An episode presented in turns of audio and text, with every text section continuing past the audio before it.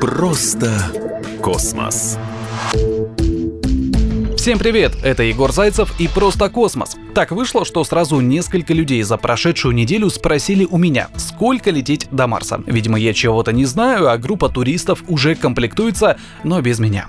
Как говорится, спрашивали, отвечаем. Марс не является самой близкой к Земле планетой, по этому параметру его опережает Венера, но экстремально высокая температура ее поверхности, а также атмосфера, насыщенная серной кислотой, делают ее совершенно непригодной для путешествий. Марс же почти не имеет атмосферы, средняя температура на нем сравнима сравнимо с температурой арктической зимы. Теоретически, при должной экипировке человек в состоянии пережить такие условия. Расстояние от Земли до Марса постоянно меняется. Это связано с тем, что у каждой из планет есть своя траектория движения вокруг Солнца. Также, в отличие от орбиты нашей планеты, орбита соседа имеет более вытянутую форму. Расстояние между Марсом и Землей изменяется в широких пределах – от 55 до 400 миллионов километров.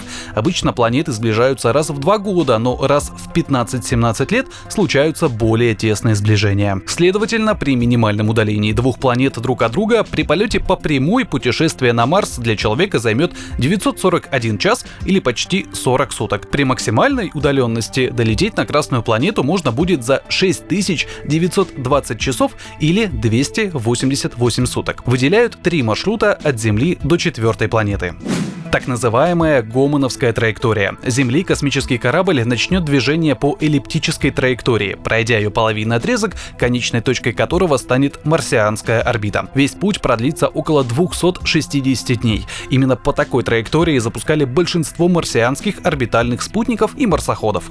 Параболическая траектория. Этот путь до Марса представляет собой половинный отрезок параболы. Он самый короткий, перелет между планетами составит всего 80 суток. Но для того, чтобы отправить космический корабль по такому маршруту, его необходимо разогнать до третьей космической скорости — 16,7 км в секунду и гиперболическая траектория. Наиболее перспективный маршрут для космических путешествий. К примеру, именно такая траектория была выбрана для запуска зонда «Новые горизонты». Он достиг марсианской орбиты всего за 78 дней. Однако химические двигатели, которыми оснащены современные ракеты, не в состоянии обеспечить такой разгон корабля. Это под силу только ионным двигателям, разработка которых сейчас активно осуществляется. Так что сказать точно, сколько времени лететь до Марса, пока невозможно.